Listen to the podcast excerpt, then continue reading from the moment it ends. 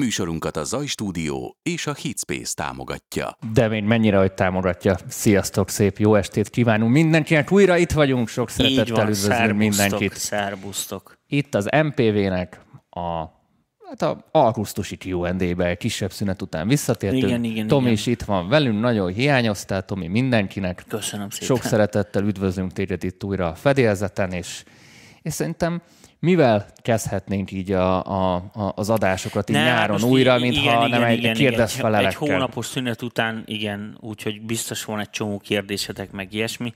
Sajnos egy kicsit én el voltam tűnve, hogy magyarázatot adjak rá, családba haláleset történt, aztán ezzel voltam elfoglalva.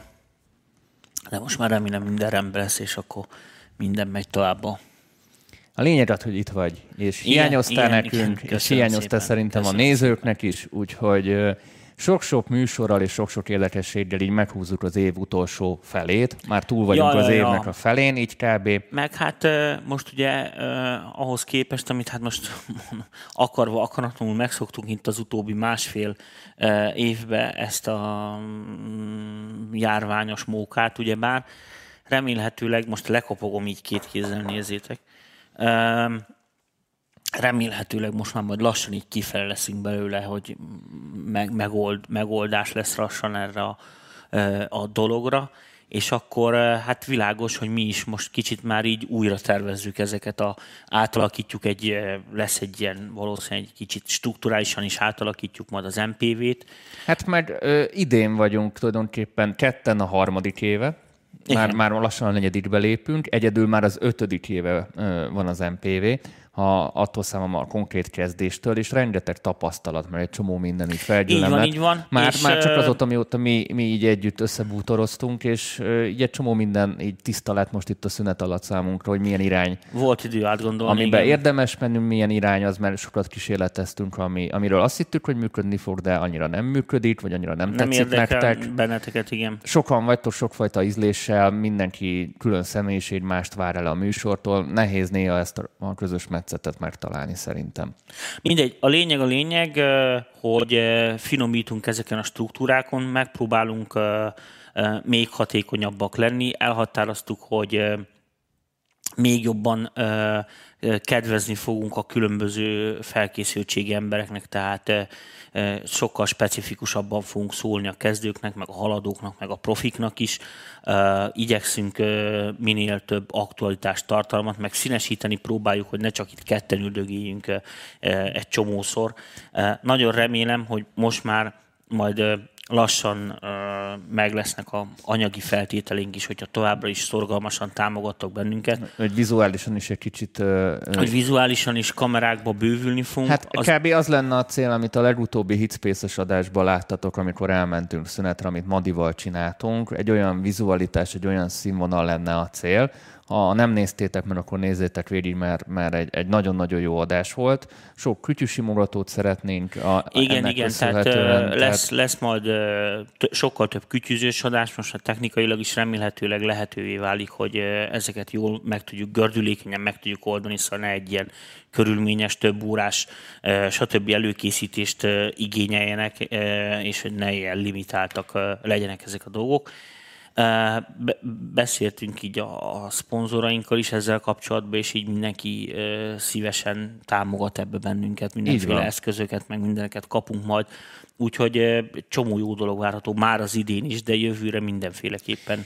És elfelejtettük mondani, hogy a csütörtöki adások is természetesen folytatódnak. Igen, folytatódnak. Most mielőtt elindult volna az adás, egy nagyon-nagyon jó adást felvettünk, egy paralel kompresszoros adást felvettünk, úgyhogy ezt majd csütörtökön látni is fogjátok, és a weboldalon is elérhető lesz. Elfelejtettem neked mondani, mert amúgy nem beszéltünk olyan sokat, hogy azóta sikerült elintéznem, hogy az első évad is már megtekinthető a weboldalon, úgyhogy konkrétan már kisebb túlzással a Facebookot el is tudjuk hagyni, hogy az első 2-3 évad már a weboldalon megtekinthető. Úgyhogy nem feltétlenül csak a csoportban tudjátok nézni. Majd ne felejtsétek el ezt az adást, mert 10 év múlva, amikor majd mi leszünk az egyetlen média a világon, és már mindenki bennünket néz, és ha nem is emlékeztek erre a kis porbafingó stúdióra, ahol ültünk, majd akkor ezt vegyétek elő, ezt az adást. Úgyhogy szép folyamatosan, de próbáljuk fejleszteni időnkhöz és lehetőségeinkhez. És köszönjük szépen, hogy rengetegen írtok nekünk, meg támogattok, meg csak úgy szeretetből, meg mit tudom is oda, és amikor így, hát nem tudom, amikor 2 éve, vagy 3 éve, amikor ezt így összeültünk, és ezt elkezdtük, akkor... 2018 szeptemberében, vagy 2018 szeptemberében. Én sem emlékszek már, de a lényeg az, hogy nagyon sok víz lefolyt azóta a Dunán, sok mindent változtattunk, és hát nem gondoltam volna én álmomba se, hogy ennyi érdeklődő lesz, meg ilyen szeretettel kezeltek bennünket, úgyhogy ez továbbra is én legalább köszönöm. Mielőtt így belecsapunk a kérdésekbe, amit nyugodtan írjatok Facebookra és YouTube-ra egyaránt, mert egyszerre 2 helyre streamelünk, hogy szeretném mindenkinek megköszönni a fórumban tanúsított viselkedést, mert ezt megint nem mondtam, és az a baj, hogy hajlamosak vagyunk csak a negatív dolgokról beszélgetni, holott egy csomó pozitívum is van az idén, de szerintem tavalyi évben sem egyáltalán nem kellett moderálni még. Ami egy több mint, vagy közel 4000 fős csoportban, most nem tudom mennyinél járunk, én 4000 környékén, azért az durva. Igen. És azért voltak ám olyan témák, ami eléggé megosztó, vagy rezgett a lét, vagy borzasztó hülye kérdés volt, és kiengedtem azért, hogy tanuljon belőle a kérdező, meg tanuljon azok az emberekből, hogy ne tegyék ezeket a kérdéseket fel újra, tehát sokszor ezért engedek ki viszonylag kezdő kérdéseket, mert nem csak a profikhoz szeretnénk szólni, hanem a kezdőkhöz is szeretnénk szólni, és külön dicséret a nagyon profiknak, hogy nem az van, hogy lehúrogják a kezdőket, hogy jó, a kisfiam ezt nem tudod, stb. Stb. És külön dicsért a kezdőknek is, hogy kellő alázattal állnak a profikhoz. Tehát tényleg... Köszönjük szépen a kulturált fórumot továbbra is, és hogy ja, ebbe tök igazad. Felmerült egy kérdés, hogy csinálunk ilyen külön Discord szervert, amit én leszavaztam azért, hogy nem akarom ezt túl szegmentálni. Lesz. De majd meglátjuk. Egyelőre ott ez a csoport, tök jó, hogy ilyen aktív, bármi kérdésetek féltek, van, a következő dolog van, aki most nézi a műsort. Az van, hogy egy csomó jó dolgot kitaláltunk, aminek világos, hogy a formátumán, meg ahogy ezt átadjuk, ezeken kell javítgatnunk. Tehát az, hogy mennyi idő egy műsor, mekkora, milyen sűrűn kell az információt belepakolni. Mondok nektek valamit, nagyon sokan közületek úgy nézik a műsort, hogy gyakorlatilag ilyen kicsit ilyen szórakoztató. Ilyen háttérzajként. Igen, mint az ember, hogy megnézi mondjuk a spektrumot. Ez nem azt jelenti, hogy a spektrum hülyeség, de világos, hogy a spektrum az nem helyettesíti az egyetemet. Mi se helyettesítjük az iskolát vagy az egyetemet. Tehát világos, hogy van egy csomó olyan műsor, én így visszanéztem be, olyan szintű töményen tolom én is a dolgokat, hogy gyakorlatilag 10 perc levegőt után... nem hagysz. Érted, nem, ezért van. Aztán meg vannak olyan műsorok, amiben mit bizonyos dolgokban elúszunk, érted? Igen. Olyan dolgokon vitatkozunk, amin tyúk vagy a tojás. És ezekből mi is nagyon sokat tanulunk. És ezeket be kell állingatni, az, hogy ne túl sok időtöket raboljuk el, amit viszont használunk időt, azt használjuk ki jól, és olyan dolgokat tudjunk nektek átadni, amit tényleg a hasznotokra válik, akár a vásárlásba segít nektek, vagy a zeneírásba, vagy hangszerelésbe, vagy bakker, ez nem jutott eszembe, és akkor ezek a dolgok. És ezeket, tehát nem az van, hogy eddig is, csak egy csomó esetben nem jól domborodnak ezek. Értitek, hogy mit akarok mondani? Tehát most az van, hogy keressük a jó beállítást, és még finom hangolgatjuk a támogatói csoportot, az ingyenes sávot, a rendezvényeink ugye most kimaradtak, ugye a Covid miatt, és a többi. Ott is ugye el akartunk menni vidékre, meg akartunk nézni, ki akartunk menni határon kívül, és hiszen rengetegen néztek bennünket külföldről. Nagyon sokan, egyre többen. És szeretnénk ezeknek az embereknek is adni valamit azért cserébe, hogy tényleg a figyelmet kapjuk, meg a szavazataikat, meg mit tudom én.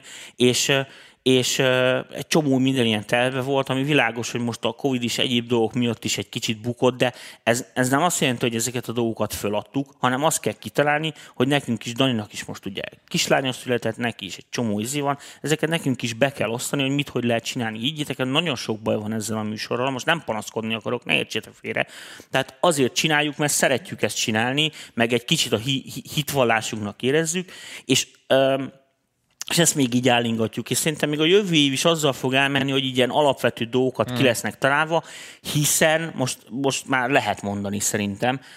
Úgy néz ki, hogy lesz kiadó, tehát működő kiadó, sőt, mi több, csinálunk egy MPV produceri irodát, amiben a kezdőknek akarunk segíteni, tehát konkrétan bizonyos tehetségeknek akarunk platformot adni, és a többi biztosítani, stb. Ami így tulajdonképpen minden egy helyen egy ilyen ugródeszka, ahonnan el tudsz indulni bárhonnan és ezt szerintem meg is fogjuk tudni valósítani. Nagyon sok új funkció lesz, sőt, új szolgáltatások lesznek, amikhez világos, hogy új metodikák kellenek, hogy ezeket hogy tudjuk például Covid biztossá tenni, és a többi.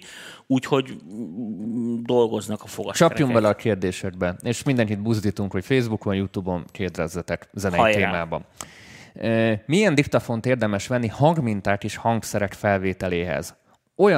Olyan lenne jó, ami nem túl drága, viszont jó a minősége. Majd én is mondom. Mondom a szűk keresztmetszeteket. Az egyik az, hogy ugye ennek a dolognak, mivel hordozható, ezért akkumulátorról kell működnie. Na most, hogyha élő hangot akarsz vele felvenni, akkor ugye a minimális setup, ami ebbe a diktafonba benne kell, hogy legyen, az egy mikrofon, ennek az előerősítője, egy AD konverter, és a digitális rögzítő, mert aztán kurvára mindegy, mert egy SD kártya az 0 voltot fogyaszt, szóval az nem egy valami. Na most ugye ebből a nagy fogyasztók azok a mikrofon preamp és a jó minőségű AD konverter. Sajnos elég sok áramot eszik. Ezért az van, hogy az ilyen nagyon pici felvevőknek, hát hogy is mondjam nektek, ha a mikrofont meg a izéket ki is vesszük, ugye már az olcsó kategória miatt, de az AD-DA konverterük is eléggé kívánivalót hagy maga után.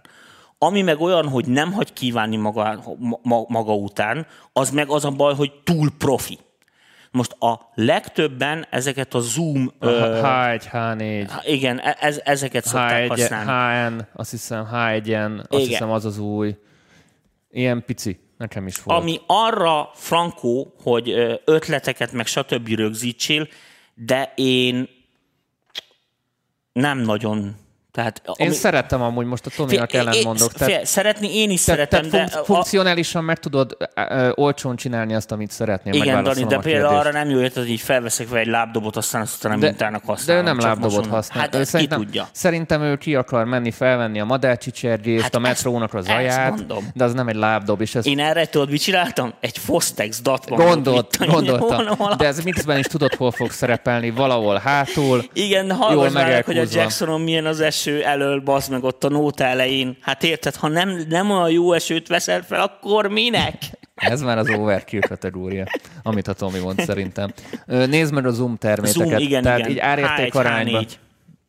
Az egyik az nagyobb, tehát ott azt hiszem, még rá tudsz csatlakoztatni, még mikrofonokat is talán. 4 sávot tud egyszerre felvenni, stb. Meg ilyen duplázott, mondom, vagy hogy hívják mi ez a, mikor tudod, két, tehát a sztereót így ketté vágod, és hát akkor arra is tudsz külön-külön van benne hülye rever például, meg ilyen izéket gyakorolni van kitalálva igazániból, turnébuszba tudjál gyakorolni, meg az ötleteket. Szertek felvételére vagy diktafonnak használni, ilyen univerzális eszköz. Facebookról jön egy kérdés. Adott 2 stúdiómonitor. Ha nem szeretném minden nap hátoldalukon egyenként kibekapcsolni, nem okoz gondot, ha mindkettőt bekapcsolom, majd egy közös hálózati hosszabbítóba dugom őket, és ott gombnyomással kibekapcsolom. Nem. Köszönöm, MPV Forever. Nem. Elvileg nem kell, hogy gondot okozzon. Tehát ugyanezt csinálod a hátsó kapcsolóval. Nekem volt egy hangmérnök ismerősöm, még kint Svájcban, akinek az volt a perverziója, hogy soha nem kapcsolt ki semmit a stúdióba. Nem. Általában a stúdióban soha nem kapcsolnak ki semmit. Ugyanis a legtöbb berendezés, és nem csak a stúdióra igaz, ez az kibekapcsolásnál megy tönkre. Tehát nem menet közben hal meg, és akkor elmegy képhang, hanem az, hogy amikor bekapcsolod, vagy amikor kikapcsolod, az autóknál is az, hogy beindítod, és akkor végigfut ott a hiba ellenőrzés, és akkor valami megakad. Igen. És akkor jön a sárga vagy a piros Na, fény. És a lényeg az az, hogy ezért a profi helyeken, ahol megtehetik, ott ezeket soha nem kapcsolják ki, ez egyik oka. A másik oka pedig az, hogy a próberendezéseknek némelyiknek órák kellenek, mire magukhoz térnek, mint egy SSL pult egy nap, mire összeszedi magát. Hát meg az analóg szintig, amik bemelegednek, mert ez egy negyed óra mondjuk, tehát az nem egy... Elvileg nem okoz gondot, a probléma csak az, hogy az A-osztályú erősítők azok folyamatosan fogyasztanak. Akkor is fogyasztanak elektromos áramot, hogyha nem szól rajtuk zene. Na most, ez most nem nagy dolog, de hogyha mit mondjuk van otthon egy 2x250 wattos hangfal, azért az 500 watt, érted? Ami mondjuk 600-at fölvesz, mert ugye van hőveszteség, tehát az azt fog jelenteni, érted, hogy óránként mit mondjuk 10 forint elketyeg. Csak ezzel, hogy megy a hangfal. Ami napjában mondjuk 240 forint, hónapban nagyon sok, 7000 forint. Háj! Sokszor volt már szó akusztikai építésről. Engem most az érdekelne, hogy ilyen szempontból, visszaverődés és stb. Hogyan működik a szabadtéri hallgatás, felvételezés? Érdemes kipróbálni? Még egyszer most... Nem, tehát a szabadtéri lehallgatás is felvételkészítés. A szabadtéri lehallgatás az tökéletes. Tehát hogyha nincsenek tereptárgyak, érted? Tehát nem egy stadionban vagy, ahol ugye a lelátóról visszhang jön, és akkor kong az egész. Vagy a fákról is jöhet. A fákról nem jön, hiszen szórja, amorf. Tényleg igazad van. Tehát akkor bemeltek az erdőbe? Igen, igen. Hanem a szabadtérrel az a baj, hogy fúj a szél. Tehát ott nincs olyan, hogy megáll a levegő. És sajnos a levegőnek a mozgása, mivel a hang is a levegőnek a mozgása, ezért az rohadtul torzítja a dolgot. Biztos voltatok már szabadtéri koncerten, hogyha egy kicsit fúj a szél, és nem úgy állsz, akkor nem hallod. Tehát, mert ugye elviszi a szél a zenét, hiszen... Egy pár éve pont láttam egy Studio Session-t, kimentek Nevadába a sivatag közepére, kivitték az összes cuccot, és ott írták meg az albumot. Lehet, abszolút, tehát a sivatag az amúgy is jó, hiszen a por az aztán a legjobb dolog. Csak mondom, a szélfúvással, meg ezekkel a dolgokkal ugye nem tudsz mit csinálni. Tehát a stúdióba, amikor akusztikát építenek, akkor ugye a teljesen neutrális akusztikának az a lényege, hogy a falról nem jön vissza energia. Tehát semmiféle visszaverődés nem jön vissza, ez ugye a tökéletes süket szoba. Ez nagyon nehezen megoldható, mert olyan nincsen, hogy nulla jön vissza, semennyi energia, de elvileg ugye a szabadtéren ez lesz, hiszen elindul arra a hang, nem tud semmiről visszaverődni, úgyhogy nem kapsz vissza energiát, elvileg. De ezszerre csak az ezt fogjuk meg. Annó megfordostam vele minden, T, P, S, ilyenek, ma már filterként. Azért lehetett, mert nem volt a sávon előbb leveler, mixing kompi kilógtak a betűk. Ez kérdés. Nem, a DSR az egy egyszerű frekvencia függő kompresszor. Tehát azt jelenti, hogy egy tartományát figyeli a jelnek, tehát hogyha ott egy bizonyos energiaszintet, egy levelt átlép, mint a magas, érted, akkor a DSR működni fog. Most teljesen világos, hogy azoknál a hangoknál fog működni, ahol pont oda esik. Ami pont oda esik. A magánhangzókban általában nincs ennyi magas tartalom, de világos, hogy C, C, K, S, stb. Ott is az indításoknál, meg stb. Most attól függ, hogy milyen gyorsra állítod be. Hát, hogyha nem villámgyorsan, tehát nem ilyen limiterként használod, akkor nem fogdossa meg a T-ket, meg a K-kat például, legalábbis ott hagyja. Amúgy volt egy DSR-es műsorunk elején. Igen, de az nem a szabad csatornán ment, igen, hanem ugye a VIP-s részlegen, a támogatói csatornán. De például mit lehet használni a DSR-t arra is, hogy mondjuk lábszíneken stabilizáld a magasat. Tulajdonképpen úgy fog fel, mint egy multiband kompresszorként is lehet használni bizonyos esetekben. Tehát csak azért van egy ilyen külön neve ennek, hogy most DSR, vagy mit is, mert hát ez a problematika a kondenzátor mikrofonok miatt, ez már ősrég óta jelen van a zenébe, és akkor erre van egy ilyen, tulajdonképpen egy ilyen megoldás. Szerintetek, ha kezdőként zeneszerzést szeretnéd gyakorolni, milyen mentalitással érdemes hozzáállni? Minőségű és mennyiségű, vagy először zenerészek gyakorlása, és utána a teljes zeneírás. Kezdette, vagy kezdjem én? Kezdjette. Amúgy kapizsgálod a dolgokat. Én először mindenképpen, amit szerintem a zeneiskoládban is így csinálják, bár én nem jártam oda, másolási gyakorlat. Én mindig ezt szoktam javasolni, hogy máshol tanuld meg lemásolni a dolgokat, mert egy csomó trükköt megtanulsz, fel tudod tenni a megfelelő kérdéseket, hogy azt hogyan kell csinálni, legyen ez bármilyen szempontból, és utána egy ilyen csomó eszköztár lesz mondjuk az adott stílusban, vagy az adott környezetben, ahol dolgozol, leszámítva most azt, hogy a nulladik ponton ismered a zeneelméletet, meg ezeken túl vagy. Rengeteg zenét hallgass különböző stílusokba, próbáld elemezni őket, figyeld azt, hogy mit csinálnak, milyen hangszereket használnak, hogyan közelítik meg a bizonyos problémákat, ezek hogyan változnak mondjuk egy adott stíluson belül, vagy mondjuk ízlés, persze, vagy stíluson kívül. És így a zenehallgatás és ezeknek a motívumoknak mondjuk így a lekoppintásával kialakul akaratlanul is a saját stílusod, mert egy idő után el fogsz térni ezektől az eredeti dolgoktól, és szerintem az elején véletlenül, aztán továbbfejleszted őket, véletlenül tudatosan ez így evolválódik valahova.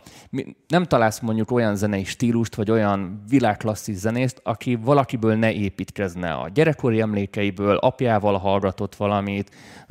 Ezért magyarul nagyon jó a kifejezés, zeneszerző. Igen, tehát konkrétan mindenki valamiből építkezik, és akkor jutsz el igazából a maga, mint zeneszerző egy ilyen pro szintre, amikor már neked is vannak jól meghallható sajátosságaid, amit hozzád társítanak. Nyilván építkezik meglévő mások elemeiből, de mégis ki tudtál sajátítani egy kicsi szeletet mondjuk abban a stílusban. Nagyjából így az egész evolúciót így írnám le. Tomi, te hogy látod? Nem sok mindent teszek hozzá, annyit, hogy két rétege van ennek a dolognak, két fontos része van. Az egyik az, hogy ugye azt életed végéig gyakorolni fogod ennek a gyakorlati részét. Tehát a hangszerelést, a zeneelméletet, akár a keverészést, vagy sound design-t. Ezek, ne felejtsd el, ezek eszközök. Olyanok, mint megtanultam írni, olvasni helyesen, szépen, olvashatóan. Attól még nem leszel író, attól még nem írsz verset. De ha ezeket nem tudod, és nem tudsz írni, akkor eleve nem tudsz verset írni, akkor se. Most ugye a kezdőknél mindig azon, hogy ötlet van, csak eszközeik nincsenek, hogy ezeket megvalósítsák. Vagy és most nem a hangkártyától beszélek, hanem... Túl sok ötlet van sokszor, és nincs rendszerben. Ötlete mindenkinek van. Tehát az nem egy nagy valami. Tehát általában azon, hogy a kezdők mindig az ötletet túlértékelik. Ötlete mindenkinek van. A kérdés az, hogy mit tudsz bőle megvalósítani, ahhoz már viszont kell. Tehát nekem is van ötletem, hogy repülnék, de hát nincs szárnyam. Érted? És kezdve hiába ötletelem ezt.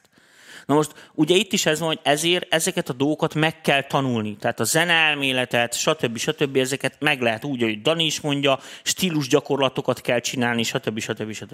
A másik oldala, hogy az életet is élni kell mellé, mert hogyha ezek az eszközök megvannak, akkor, ahogy te is mondtad, valahonnan majd fogsz ihletet venni. Tehát az is egy eszköz, hogy megtanulsz úgy hangszerelni, mondjuk, mint Bach. Az egy eszköz. Persze sokkal több mindent tanulsz, és akkor világos, hogy a saját élményeidet és ennek az eszköznek az ismeretéből kikombinálhatsz egy új dolgot. Szerintem ez így működik, ezért azt mondom, hogy nem csak zenét kell, hanem azért mit ti mellé olvassál egy könyvet, menj el nyaralni, tehát nem maradják ki az életből, mert ha nincs élmény is, nem egész nap csak a DAW előtt tondulsz, akkor az arpeggio generátor nem fog neked semmiféle ihletet adni. Dani, Addictive Keys zongora használható rockzenéhez, mint díszítő elem. Szerintem természetesen használható.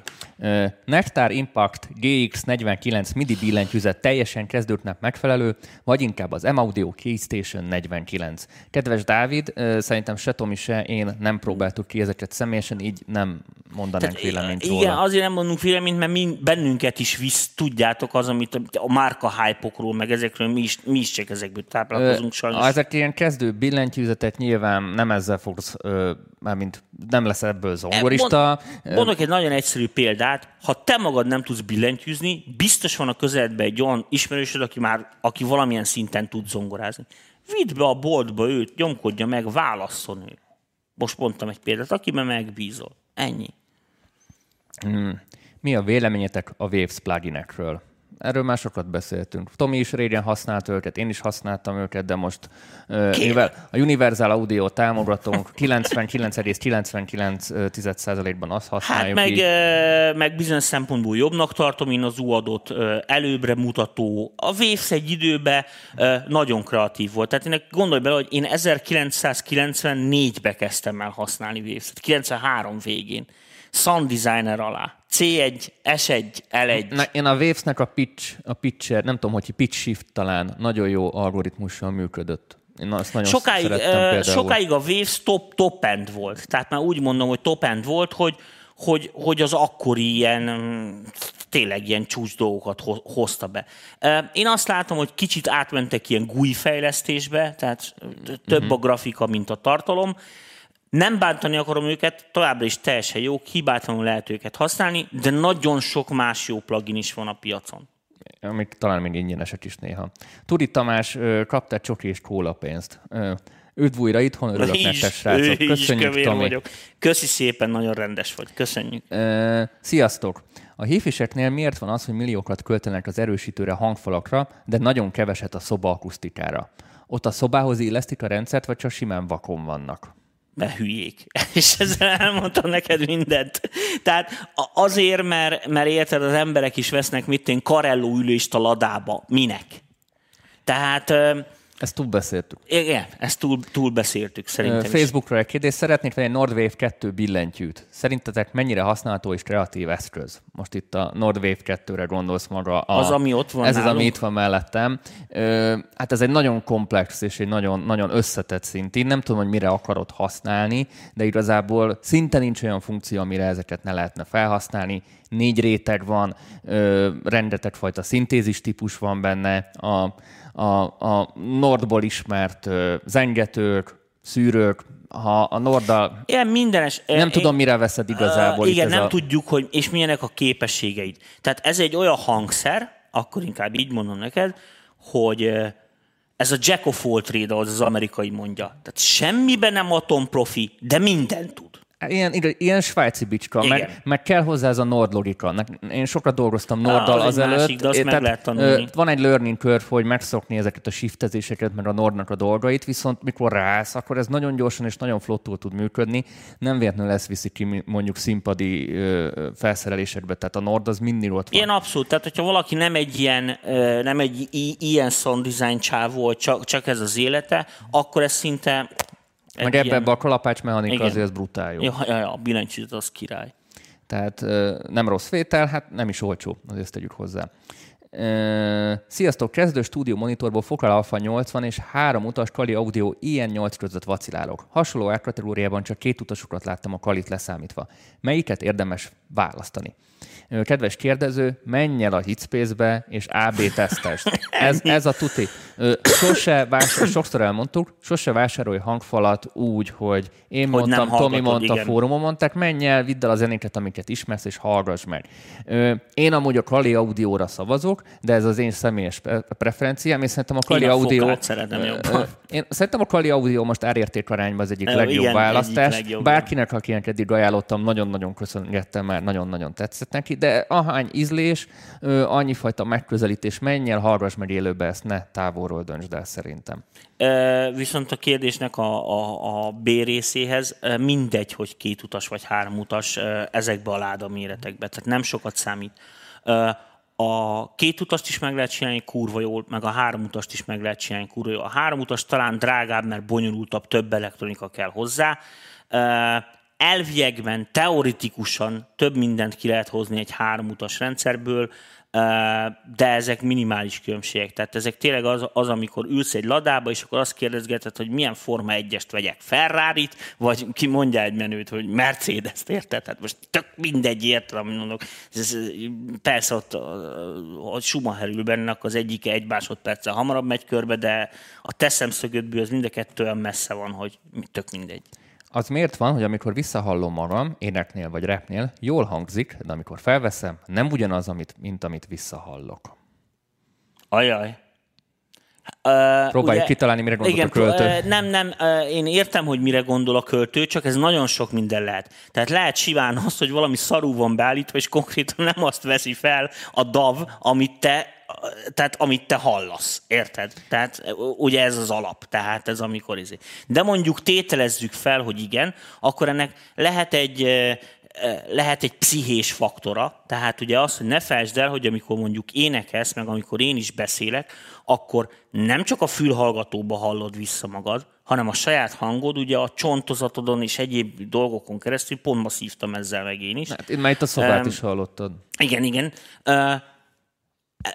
Ezt is hallod, tehát egy tök más élmény után a felvételről hallgatni magad. Ezt ne felejtsd el. A másik az, hogy sokkal több magas van abba, amit ugye a csontokon keresztül hallasz, mint az, ami a levegőbe átmegy. Mert a levegő az egy puha valami, a csont meg egy kemény. Gondolj bele, hogy milyen faszán élesen csörömpöl például az üveg. Ja. Érted, meg milyen jó rezonál, érted, és milyen szarul rezonál, mit tudom, a paplan. Érted, ami egy ilyen puha akármi. És képzeld el, hogy a levegőbe, ahogy a levegőbe megy a hangod a mikrofonig, érted, ott az a közeg. Tehát világos, hogy a csontokon keresztül sokkal precízebben hallod ezeket a dolgokat. Úgyhogy persze ez lehet zavaró. Hát figyelj, most nem tudom mennyire vagy kezdő, vagy nem tudom micsoda. Ennek igen van egy effektusa. Ha erre gondoltál, ez nem hiba, ez olyan. Ha azt szeretnéd elérni, hogy úgy szóljon, mint ahogy a csontozatodon keresztül hallod, hát az már egy fogósabb kérdés. Nézed az adásokat, hát majd okosodsz belőle. És mondom, lehet még az, hogy valami szarul van beállítva a davon vagy a hangkártyán, és nem azt veszi fel konkrétan. Esetleg van rajta valami effekt, amit csak a füledbe hallasz, de a dav nem veszi fel. Hogy nagyon hangosan hallgatod vissza magad esetleg, és ott van egy kicsi fura érzet. Nem tudom. Noeznek köszönjük szépen a csoki kólapénzt. Köszönjük. Kaptunk szépen. Kaptunk egy újabb adagot. Jaj, de jó! Láttam olyan stúdiókat, ahol a szemközti fal egy hatalmas üveg volt, így az összes nagy energiájú hullám távozni tud, anélkül, hogy visszajönne. Ja, ez kijelentő mondat volt. Nem kérdés volt. Tehát a stúdiók, ahol szemközti fal üveg volt, így az összes nagy energiájú hullám távozni tud, anélkül, hogy visszajönne.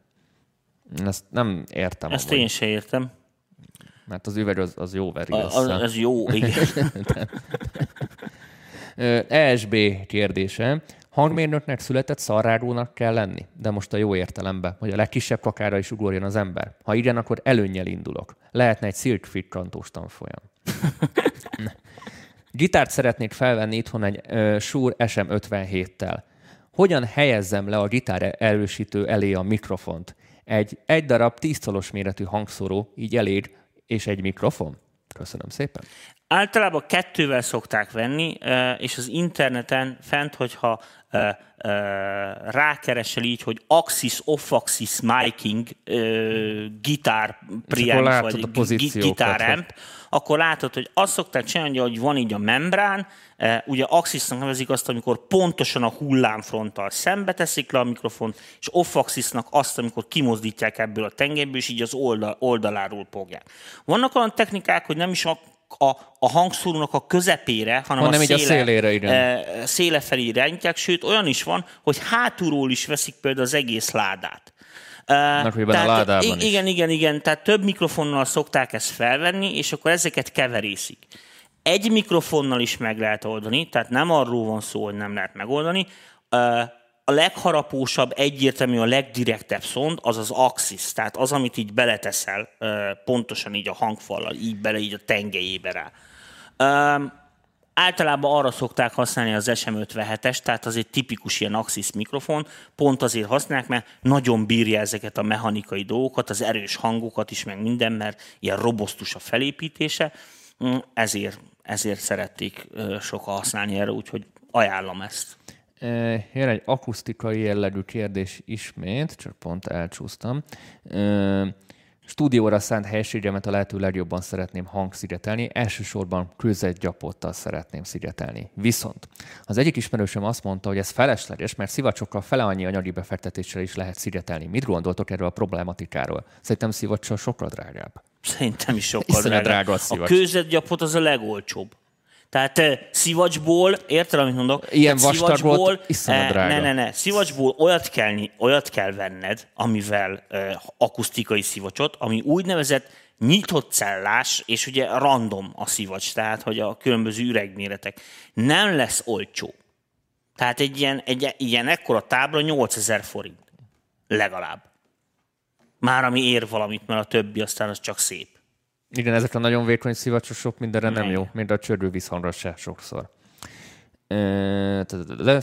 Sziasztok! Milyen kategóriájú hangkártyáknak kezdődik az a szint, amivel már jó minőségű hangmintákat lehet csinálni? Fölő dobgépekről. Tehát mintázás, felvétel. Válasszuk szét a dolgot. Két fokozata van ennek. Egyik részről az, hogy a hangkártyán milyenek az AD-DA konverterek, és hogy az AD-DA konverter előtt milyen az analóg illesztés, azaz milyen preampod van.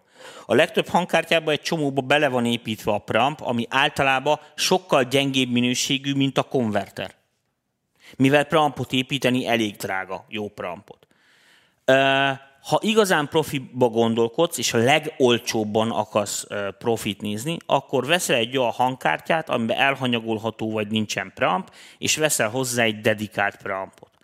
Na most, ha erre nincsen lehetőség, akkor pedig olyan hangkártyát érdemes venni, amiben aránylag jók a preampok. Most hirtelen az UAD-ot mondom neked, tehát az mit mondjuk egy ilyen hangkártya, az mondjuk ilyen 300 000 forint plusznál kezdődnek ezek, amikkel már olyan minőségbe tudsz felvenni, hogy nem lesz vele nagy gond. De hogyha úgy igazán, mondjuk például egy minta CD-t akarsz, egy profi minta CD-t akarsz csinálni, ami általános felhasználása, vagy oda azért csak preamp szinten 500 000-ba kell gondolkodni, és akkor másik 500 000 a hangkártya. Tehát ezt most csak így halkan hozzátettem. Jöhet a következő kérdés. Vokálsávra ráküldtem egy Arturia Delay Tape 201-et. Melléktermékként megjelent valamennyi zaj. Ez minek köszönhető? A vokálsáv alapzaját erősítette fel, hogyan lehet ezt kiküszöbölni? Én most mindjárt beírom gyorsan, és megnézem, mik vannak ezen a cuccon rajta. Itt ugye mi minden van bekapcsolva rajta.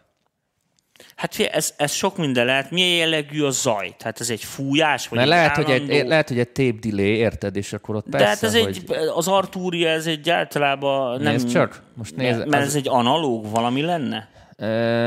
Szerintem nem, ez egy digitál modelles akár. Igen, csak nézem, hogy hátra van olyan dolog. Szerintem lehet, hogy kibe lehet kapcsolgatni például a szalagzajt, mert hogyha ez tape delay, érted, akkor valószínűleg modellezi ezt. Meg egy csomó tape delay van, ami folyamatosan egy ilyen van a végén, tehát folyamatosan van egy ilyen lineáris torzulás. Most azt nézem, hogy itt azért elég sok minden okozhatja ezt. Már nem tudom, milyen jellegű zajra gondolsz. Nem tudjuk, hogy milyen a zaj, tehát kit mi zavar. Nekem volt egy barátom, aki állítólag kifizett, aki ezt így elmentem, és volt egy ilyen, azt hittem, hogy valahol húzat van a lakásban, mert ez így ment, de a hangfalból szólt. De őt ez nem zavarta. De audiofil, tudod. Jó. Masteren az EQ-nál hány decit ajánlatos maximum vágni? Hát ez a kérdés... Nem ilyen egyszerű. Igen. A kérdésedre a válasz 42. Tehát most tényleg viccen kívül nem tudjuk ezt. Tehát attól függ, hogy milyen zene, és mit akarsz vele csinálni. Ez olyan, hogy a barátnőmet hogyan tehetném boldoggá. Igen. Tehát ahány nő, annyi boldogsági faktor. Mondjuk úgy, hogyha minden a fizikai elvek szerint alakul, tehát hogy a nagykönyvben meg van írva, és mindig úgy néz ki, akkor általában ilyen 6-8 decibelnél nagyobbakat kell valamin igazgatni, akkor ott az már nem masterre való. Tehát nem, ilyen 10-15 dB-ket meg ilyeneket nem szoktak húzigatni, mert akkor ott már előtte van valami nagyon elcseszve, és nem a masteringgel kell ezt megoldanod. Én mindig úgy szoktam magyarázni, hogy úgy képzeljétek el ezt, mint hogy van egy ilyen piramis, és a piramis tetején van a master, ami hat mindenkire, alatta vannak a csoportok, és alatta vannak a szinglősávok. És ahogy mész fel a piramison, egyre kevesebbet, hát kéne állítgatni, de ez nem csak az EQ-ra, mindenre, hiszen az mindig hat az alatta lévőkre, és annál jobban ott felborítja a dolgokat. Tehát minél finom, ahogy megyünk felfel, annál finomabb beállítások kellene. Igen, annál kisebb mozdulatok. Igen. Reméljük, hogy ez segített. 6-8 dB az már soknak számít, akkor inkább azt mondom. Sziasztok! Silk, a Golden Age Project nagyon olcsó passzív ribbon mikrofonjában van-e valamilyen személyes tapasztalatod? Is tudom a nevét, mindent tudok róla. Nem nagyon, tehát így heavy datiba nem próbáltam ki. Tehát azt hiszem hallottam, de csak ilyen, tudod így, aha, és akkor így mentem tovább. Szóval itt semmi komolyabbat nem csináltam vele, tehát így nem tudom megoldani. Szólni szól, ezt bátran tudom nekem állítani, tehát mind mikrofon működik. Sajnos nem nagyon. Most az van, hogy mondtuk ugye a műsor elején, hogy majd elkezdik ezeket a kütyüzéseket.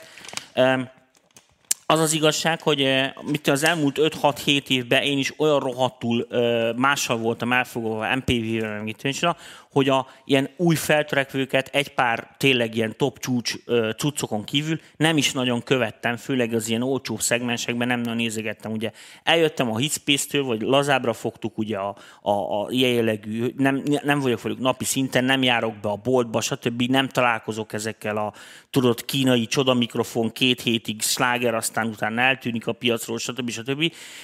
Mert ugyanis néha csak a véletlenek alapján is ki lehet ilyenekbe túrni jó dolgokat például, de nem tudom ezt megmondani, és igen, van ez a faktor, hogy érdemes itt a turkálóba tudod nézegetni, a 100 forintos turkálóba, hogy mit találsz, mert néha lehet találni aranyat, vagy valami jó dolgot, úgyhogy, de nem tudom ezt, de már most frissítek a tudásomon az elkövetkezendő 1 évbe, behozom. Felhozom magam, mint 200 darnyi, ahogy a dalszövegben is van. Színusz fűrészjel 4x vannak rá ősi emocionális hatásai. Persze. Ugyanúgy, mint a körnek, meg a négyzetnek, meg a mit tűncsen. Miért építenek az emberek, miért építenek szabályos szobákat? Mert tetszik nekünk. Sziasztok! 6 méter hosszú, 2,5 méter széles, kb. 1,5-3 méter magasságú tetőtéri szobában van értelme 8-szolos hangfalat venni. Illetve hallottad ma a Kali Audio LP6-ot? Ez neked ment. Kalit már hallottam valamelyiket, de hogy melyiket pontosan azt nem tudom, de csak egy pillanatra néztem meg, mert nagyon rohantam, amúgy a Hitspace-be hallgattam meg. Nem volt vele bajom, tehát így, de emlékezetből mondom most, és mondom, nem ültem neki tüzetesen, szégyen. Mi volt a másik kérdése? A tetőtéri szoba 6x2,5 méter. Hát most így az alakja nem mindegy, meg ahogy hát ez figyelj, nem tudjuk az alakot, nem tudjuk, hogy mennyi akusztikai dolgot pakolsz oda föl. Az, hogy most, ablakok, meg figyelj, ez az, hogy most 6-os, 8-as vagy 12-es hangfalat teszel be, ez ezen semmit nem változtat.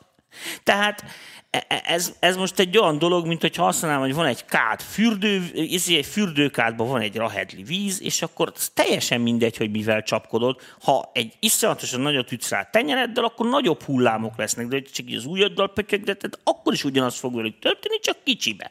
De arányok ugyanazok maradnak. Mit tudtok a Distro Directről? Egy ilyen disztribúciós platform, tehát olyan, mint a DistroKid vagy a CD Baby. Én nem próbáltam még, úgyhogy nagyon nagy tapasztalatom nincs, főleg kiadóknak, meg főleg olyan embereknek találták ki, ahol nagy katalógusok vannak, és több előadó van. Tehát nem ilyen egyszemélyes előadóknak, aki fel akarja töltögetni a dalait, hanem mondjuk egy csoport, egy kiadó, ahol eleve nagyon sok művész van, és ezeket kell kezelgetni. Főleg ezekre van kitalálva. Nem tudom, hogy erre vonatkozott-e a kérdés. Következő. Véleményetek szerint a jövőben milyen zeneszerzési folyamatok, feladatok lesznek automatizálva a számítógépek által? Van az eszetekben olyan terület, ami hamarosan eltűnik, vagy éppen kialakul ezek miatt? De jó kérdés. Nagyon-nagyon-nagyon jó kérdés, és el is kezdtem gondolkozni. Ezt most tedd el, mert lehet, hogy erről érdemes lenne egy műsort csinálni egyszer. Amúgy ez egy annyira jó kérdés, mert most így hirtelen átfogott az agyamon. Nem gondolkodtam még így ebből az aspektusból ezen, hogy mit lehetne jól automatizálni, de már én is kurva sokat gondolkodtam azon, például, mit most mondok egy hülyeséget, de hogy érted, ezek az automata sávszínezések, bazd meg, ezek engem ki tudnak készíteni. Részén nem látom a színeket. De honnan tudja az automatikról, mit mire színezel? Igen. Honnan hallja, hogy az audiósáv az milyen funkció? Mert még a plugin-t látja. Mondom, Dani, most ezen nem menjünk bele, de azért mondom, hogy ez egy nagyon jó kérdés. A jövőben fogunk erről csinálni műsort, ígérem. Ez tehát nagyon tényleg, jó. Átgondoljuk, utána nézünk, ez egy nagyon jó kérdés. Köszönjük szépen. Szerintetek a mai korban, a mai fejjel érdemes-e ASR10-et venni? Ti használtátok? Szerettétek? Kérdés, hogy ma is megállja a helyét. Tehát a dicső Ensoniq sampler! Persze! Hát hogy ne, az a kurva király volt. Ja. Hát az van, hogy ezeket most aranyért mérik. Nem viccelek. Nem magát a samplert, mert azt, hogy megkapod olcsón, de majd vegyél hozzá szkázis perifériát, meg kerícsi SCS-i kábelt, meg egyéb ilyen mert dolgokat, valami baja van, akkor alkatrészt hozzá. Na most figyelj! Viszont vannak olyan cégek, akik ezeket a régi cuccokat fölütik. Most úgy képzeld el, hogy láttam olyan módot, hogy az EMU-ból kiszedték a flopit, és a floppy helyett be volt téve egy kártyaolvasó. Igen, tehát igen, ami SD-zé, meg ugyanúgy. És akkor mit betettél egy SD kártyát, és akkor 10 000 flopinak látta. Érted? Meg mit tudom, hát ez tudod, mint a Commodore 64 emulátor, ez körülbelül olyan. Hát, ilyesmi. Na most az ilyen vintage hangszereknél, például az ASR-nél és meg ezekben, az adott korba, amikor az a hangszer készült, akkor abban nagyon komoly DSP-k voltak, és iszonyatosan jól szóltak az ADDA konverterei. És azt most se nagyon lépték meg. Tehát ami nagyon jó, az most ez olyan, mint amikor azt mondom neked, hogy annó domini, mit mondjuk, volt ez a Silver Merci, tudod, a fölfele nyíló ajtós, az világos, hogy akkor is egy luxus kocsi volt, meg nagyon drága, és most se adják sokkal olcsóbban, azért az most is kurva jó. Bár kíváncsi lennék, hogy az ASR10-et milyen célra vennéd. Tehát, hogy az ilyen simogató célra, vagy tényleg konkrét funkciót? Ne. Sound designkodni nagyon lehet vele. Tehát figyelj, az EMU-ba, az ASR-be is még mai napig a szűrők, meg mit tűncs, hát ez egy korszaknak a hangja. Írd meg, kíváncsiak, hogy mire vennéd. Ja. Kíváncsi vagyok. Imádott feleségem, itt van egy kérdés, hogy fejhallgatóval lehet jó minőségű zenét készíteni, miért ajánlunk. Erre azért nem válaszolnék, mert majd másfél órás adás volt decemberben erről, eléggé. Igen, nézd vissza. Nagyon belemegyünk ebbe.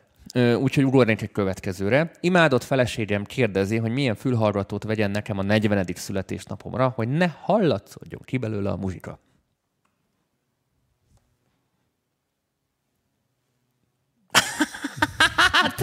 Hát igazándiból az olmot, a forró olmot javasolnám a füledbe, és akkor így nem, akkor többen nem fogja zavarni, hidd el, hogy zenét hallgatsz. Hát zárt füles mindenféleképpen, de valamennyi hangátszivárgás mindenféleképpen lesz, tehát olyan nincsen, hogy nullára redukálja az energiát.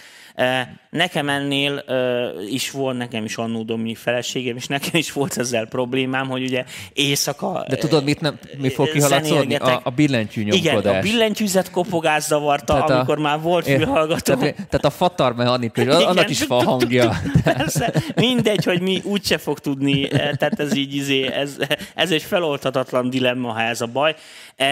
De hogyha jót akarsz, DT770 például, ami rajtunk van.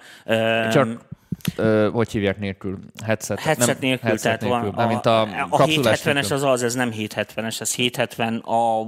Igen, a 770-es az ugyanaz, csak a mikrofon része nélkül. Igen, aztán a Sennheiser olcsóba közül, mint én Sennheiser HD 25 például.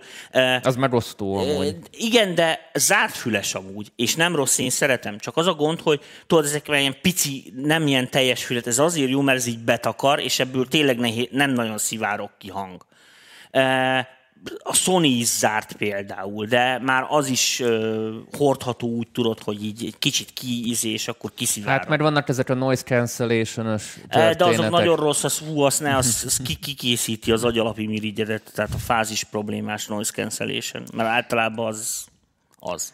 Kezdő kérdés első része. Adott két nyers mono gitársáv, DI track. Mindkettőt ugyanaz a gitáros játszotta fel, ugyanolyan bemeneti beállításokkal.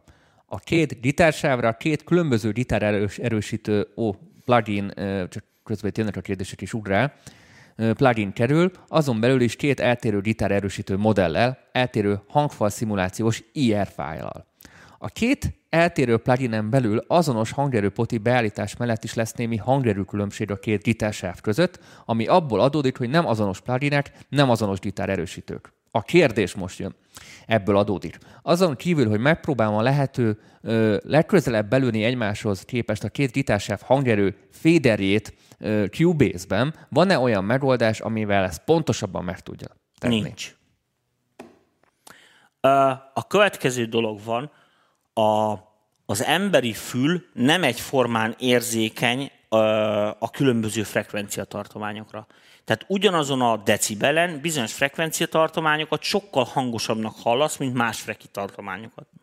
Világos, hogy ez azért van, mert úgy van felépítve az emberi fül, hogy ezekre a kritikus tartományokra, hogy az emberek beszélnek, stb. Ezeket jobban figyeljen.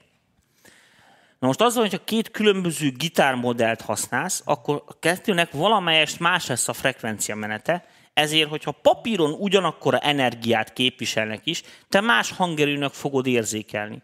De ez egy ízlés. Tehát ez nem egy fizikailag egy más hangerő, hanem ez egy ízlés.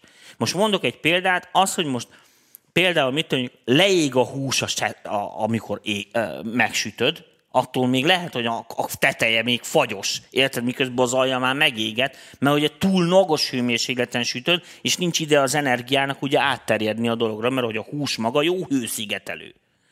Tehát az, hogy ugye lassú tűzön kell sütni, és akkor úgy szépen át fog sülni. Tehát de energetikailag ugyanannyi megy vele, így is, meg úgy is. Csak nem mindegy, hogy mennyi idő alatt.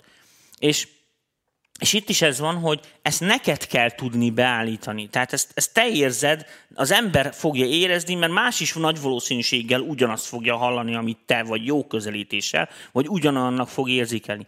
Ezt nagyon nehéz lemodellezni. Ez egy ugyanolyan nehéz kérdés, mint az, amikor az egymás után következő YouTube videókba állítsd egyformára a hangerőt. És tudod, rábízzák a szoftverre. De a szoftver, érted, azóta sem nincs egy olyan szoftver, ami meg tudná mondani, hogy hogy egy pontos számot tudna mondani, hogy ez a zene most milyen hangos. Tehát van egy olyan, hogy azt mondja, hogy ennek 8-as a hangossága, másikra is azt mondja, hogy 8-as, de azt is sokkal hangosabbnak hallom. Az hogy lehet? Érted? Hát úgy lehet, hogy nagyon nehéz ezt megmondani. Érted? Tehát, hogy... Na. Gitár effekt láncnál vannak-e aranyszabályok? Sorrend szempontból mi legyen előbb, és mi legyen később bekötve? Nem vagyok egy nagy gitáros, de az biztos, hogy a következő dolgokat érdemes figyelembe venni, amikor a kisvonatot összeállítod.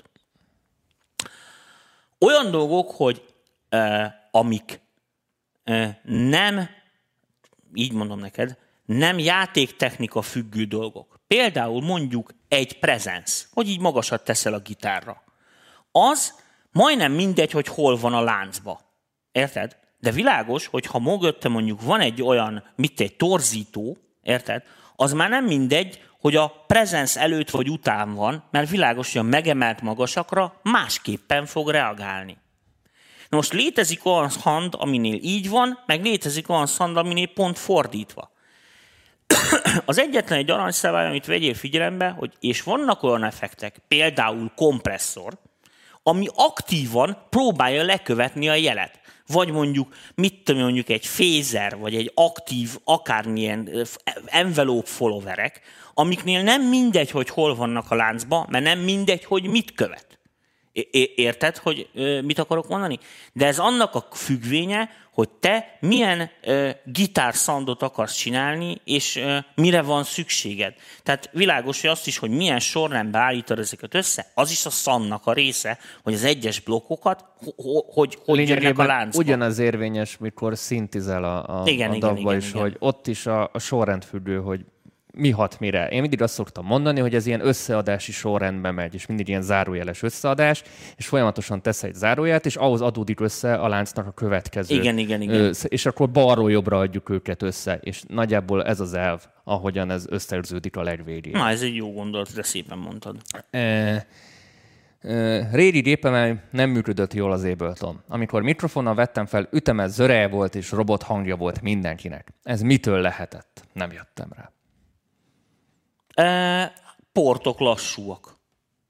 Kicsik a pufferek, telecsordulnak, hamar kiürülnek, szar. Nem tudom jobban mondani, szar adatátvitel attól. Vannak fülesben történő mixeléshez ilyen headphone correction és virtuál stúdió emulációs pluginek. Ezek mennyire használhatóak? Semennyire. Nem nagyon. Ahol használni kell ezeket, azokat a rendszereket ne használt keverni. Ez ilyen rohadt egyszerű. Tehát most érted, ez most egy olyan dolog, hogy egy szétsózott, mit tudom, micsoda, mondj valamit, érted, egy szétsózott spagettin, lehet persze ilyen sótlanító eljárásokkal javítgatni rajta, de sokkal egyszerűbb, hogy így eleve nem veszel sós spagettit. Tehát próbálj olyan berendezéseket venni, ahol ezek a korrekciós dolgok nem működnek ugyanis. Nem működnek jól. Ha működnének, akkor nem lennének kurva drága fülhallgatók, meg kurva drága hangfalak, hanem mindenki gyártaná az olcsó mocskot, hiszen akkor ki lehet korrigálni. Nem lehet. Túl beszéltük. Gitáros kérdés ez. Gitár, kompresszor, booster, overdrive per, torzító, wah, modulációs effektek, reverb, delay, egy gitáros követőnk írta az előző kérdésre egy lehetséges láncot. Amúgy apropó pedálok, Ádáméknál voltunk még júniusban Madival, nézzétek meg azt az adást, mert nagyon-nagyon jó UAC-cuccok jöttek ebben a témában. Ez volt a reklám. Ez volt a reklám helye. Ugye milyen jó marketing is? Igen, nagyon belefűzed. Sziasztok, ha valaha ott leszek, hogy preampet veszek. Milyen szinten jön az ilyen szóba? Mindig mondjátok, hogy felvételi lánc kötelező része, de nekem a fantótáp már adja a voltage-ot, Tudom, színez meg erősít, de akkor ezt csak passzív mikrofonnal használják, nem egy nagymembrános kondi mikrofonnal. Itt sok sok sebből érzik maga a kérdés is. Tehát maradjunk annyiba, hogy ha a hangkártyát képes Phantom Power-t leadni, akkor a hangkártyádban már van egy előerősítő. Tehát lehet, hogy eddig nem használt erősítőt, de csak bele volt építve a hangkártyába. És neked, mit tudom én, a Utsuru nevezetű kínai gyártó, aki gyártotta a hangkártyádat, eldöntötte, hogy neked ez lesz a preampod ilyen. Na most ezt elkerülendő, szokott az ember vásárolni magának a saját igényeihez mérten olyan preampot, ami az ő igényének megfelel, és nem bízza rá hülye gyártókra, hogy mi legyen benne. Ez olyan, mint amikor mondjuk régen, tudod, a Windowsba nem lehetett kikapcsolni az Internet Explorert. Ha akartad, ha nem. Feltelepítetted a Firefoxot is, érted? De az Explorer az ott volt, az kiirthatatlan. És ugye hát, mert direkt csinálták, hiszen így nyomták az emberekbe az Explorer-t. Aztán ugye szóltak nekik, hogy új, és utána ugye ki kellett szedegetni. Na ezek a hangkártyagyártók is ilyenek, hogy így nyomják belétek a hülye preampot, mert itt el lehet kérni 5000 forinttal többet, mert ugye benne van a preamp, érted? Hiszen az izi, de hát az, hogy a francba jönne egy olyan preamphoz, érted, amit önmagába kétszer annyi adnak, mint azt a hangkártyát. Szóval ezt azért ne tedd össze. Tehát ott azért iszonyatos minőségi különbségek lesznek. Vannak olyan hangkártyák, amiben nagyon igényes preampok vannak, tehát, hogy drága, jó minőségű preampokat, ezeket onnan veszed észre, hogy ezek a hangkártyák melegednek, mint a pusztulat. Tehát forróak általában, hiszen ezek analóg áramkörök, és ezeken nagy veszteség lesz. Tehát preampok nélkül nincs élet. Tehát a preamp az a minden, tudod, az erősítő fokozat, az minden itt van az audióra. Az az Ádám és Éva. Igen. Szélpálnak köszönjük szépen a kóla csoki pénzt. Ádám is néz minket a Hitspace-ből. Szia, Ádám. SB megtalálta a kozsós lábdobodat, kérdezi, hogy hogyan csináltad. A múlt az mindig kísért. Figyelj, a tyúpogós azok nagyon komoly lábdobok. Azok még ott 50 000 példányos lábdobok. Van nálam abban a mappában? Mert itt vannak a lábdobjaid nálam. Nem, azokat már nem. Azokat már tovább fejlesztettem. Tehát a legutolsó lábdob generációm az olyan 98 magassága. Azóta nem variáltam lábdobokon. Tehát semmit. Ez ennek Klingera megmondhatója. Várjál, itt nekem itt van a te elnevezéseid vannak, és itt van a szírdob, itt van. Itt ott vannak a tyúpláb 5-4. 2008. február 4, látod? Jó, de ez akkor, mert akkor raktad fel ebbe a mappába. Értem, amit mondok. Igen, tyúp, Jacko, lábdi, vagy milyen ez a láb DJ? A tyú, az 909-es. Majdnem mindegyik az különben, csak különböző kompresszorra. Én a Ludwigot szerettem amúgy. Igen, de ez egy gyenge Ludwig amúgy, ennél van jobb Ludwigom. A szublábod. Az. És van rövidbe, hosszúba, tudod, ezeket így generáltam. Meg volt ez a pergőd. Ez a tiéd volt? Ez nem, ez egy ilyen dob minta. Nagyon jó ez a minta. Amúgy. Igen, de élőre nem ezeket használtam egy csomó esetben, hanem Emu samplernek a régi hangkönyvtáraiból használtam ilyen régi, még ilyen totó, meg ebbe az időben felvett dobokat, azok kurva jól szólnak. Közben a sampleres kérdésem, megírták, hogy mire venné, LP samplingre venné. Nagyon szerette. Volt neki X-en, nagyon szerette a minőségét, workflow-t szépen színezett, hangkártyával nem tudja ugyanazt, machine jó lenne, de kompromisszum. Meg a K2500 is tetszik neki. Akkor viszont így az... Nem, az teljesen jó az ASR.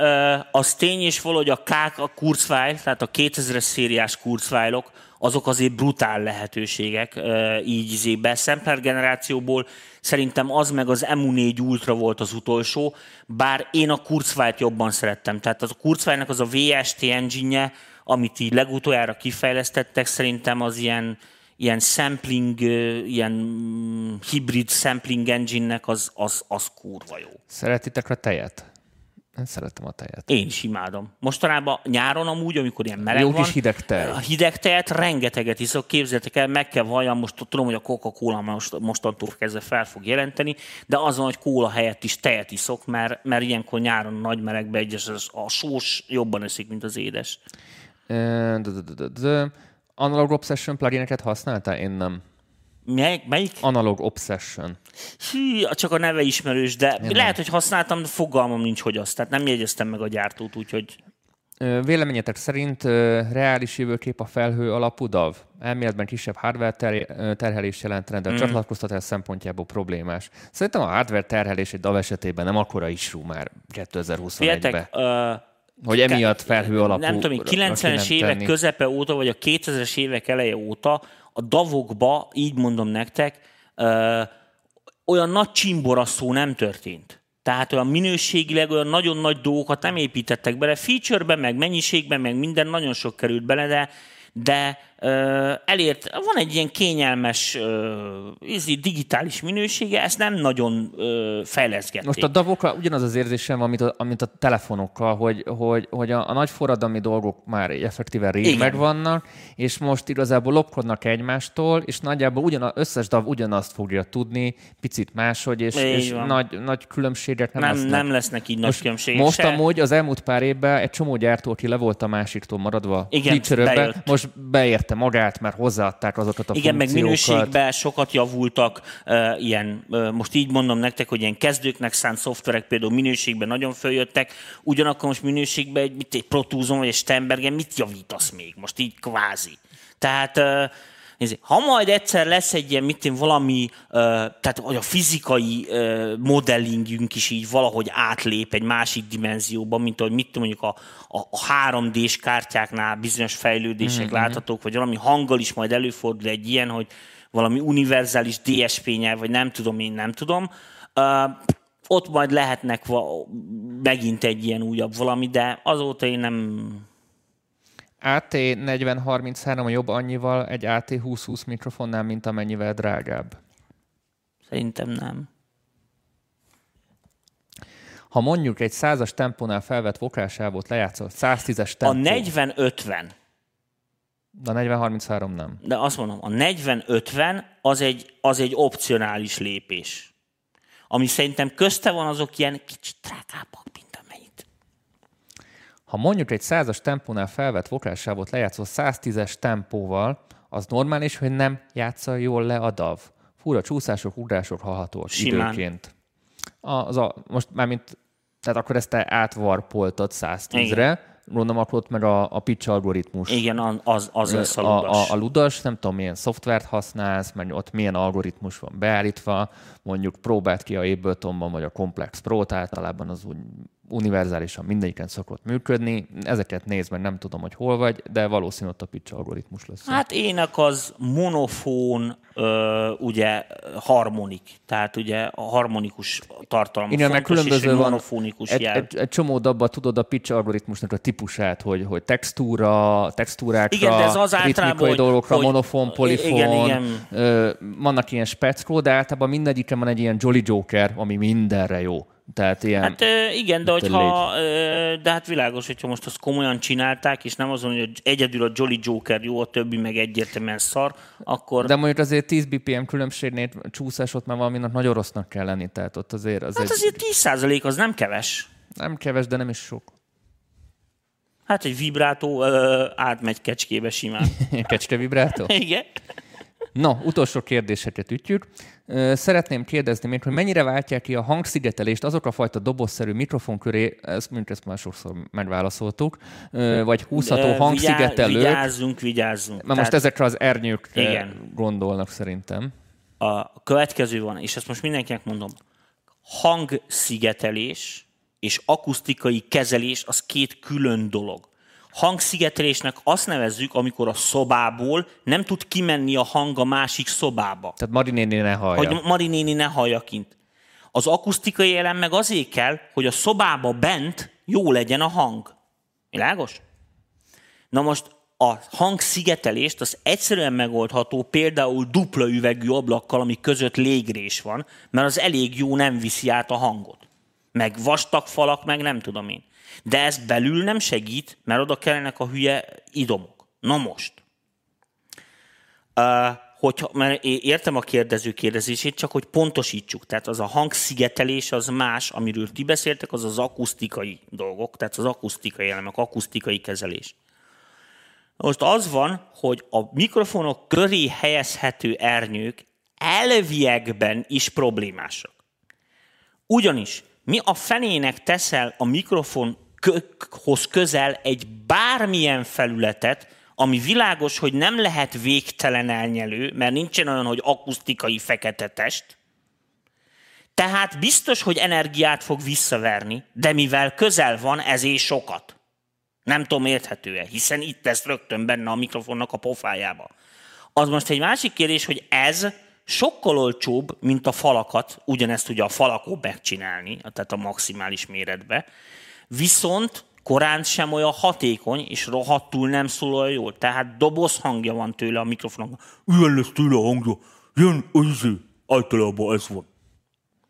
De ahol nem lehet, mondjuk egy olyan terem, egy foci terem, vagy nem tudom, ahol nem lehet akusztikázni, nem lehet könyvespolcat feltenni, nem lehet kezelni az akusztikát, a semminél jobb, de önmagában mondjuk egy olyan helyen, ahol meg lehet csinálni az akusztikát, szar megoldás. Oké? Okay?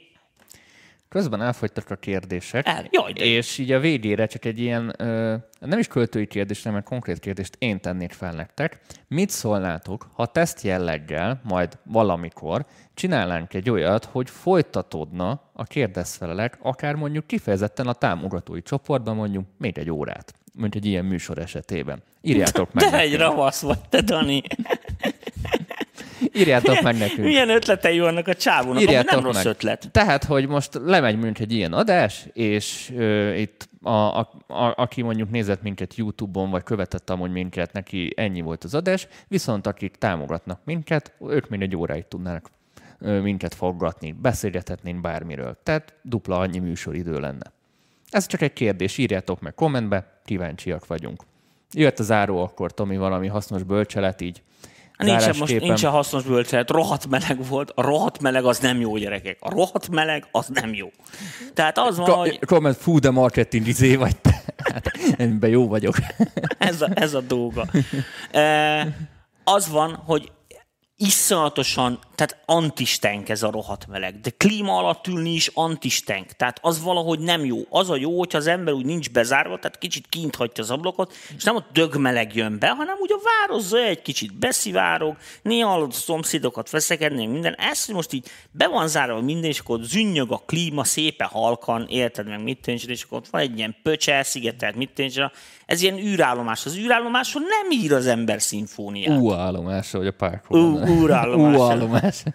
Úgyhogy nem jó ez a nyár, ez nem segít ez. Értelem, ki kell menni a strandra, de ott se ír az ember zenét, mert ott meg a lányok segít nézi. Tehát ezek hülyeségek. Majd amikor jön az ősz, meg tél, amikor nem lehet mit csinálni, értelem, amikor fagy van, meg mit tűncsen, akkor lehet jó zenét írni. Amúgy akkor lehet a legjobb nyári slágereket írni télen. Hát tudod, mert a svédek is azért írnak jó zenét, azért, hideg van, ott a túlélésé játszanak. Semmit nem lehet csinálni, igen. Semmit nem lehet csinálni, ennyi. Úgyhogy ez van, de nem tudunk okosak lenni. Minden esetre a következő dolgot kell észbe tartani. Lassacskán felvesszük a fordulatszámot, visszazögykülődünk a normál kerékvágásba, és be fognak indulni, ahogy mondtam a műsor elején is, majd különböző lehetőség az MPV-nél. Úgyhogy ezektől teljesen függetlenül ne felejtsétek el, hogy 2 hét múlva, ugye jól mondom, 2 hét vagy 3 hét? Nem tudom, mit akarsz mondani. A demo feedback. Igen. 2 hét hóvégén. Igen, hóvégén demo feedback, ami mindjárt itt van, mert már csak 3,5 hét. Hó utolsó kedje. Mindig azok a demo feedback. Így van, tehát azt mondom, hogy bő 2 hetetek van, és várom az új demókat, hogy jöjjenek szépen befele. Így van. Aztán, ha minden jól megy, akkor lehet, hogy lesz egy kis pályázatunk majd, ahol lehet okos dolgokat nyerni ősszel, de ezt most még nem akarom elkiabálni. Ez még nagyon, nagyon béta. Úgyhogy írjátok a nótákat, meg gyűjtögessétek, és ne felejtsétek el, hogy nem sokára fog indulni az MPV kiadó, meg ilyesmi. Úgyhogy hát én most mindenkit biztatok. Meg a piac, gyerekek, lenullázta magát a piac. Most volt a Covid, lassan kezd majd a világ remélhetőleg így visszazögykülődni. Kérik és várják az új sztárokat. Hiszen a régiek ennyi idő alatt kiöregedtek simán. Szevasztok, vigyázzatok magatokra!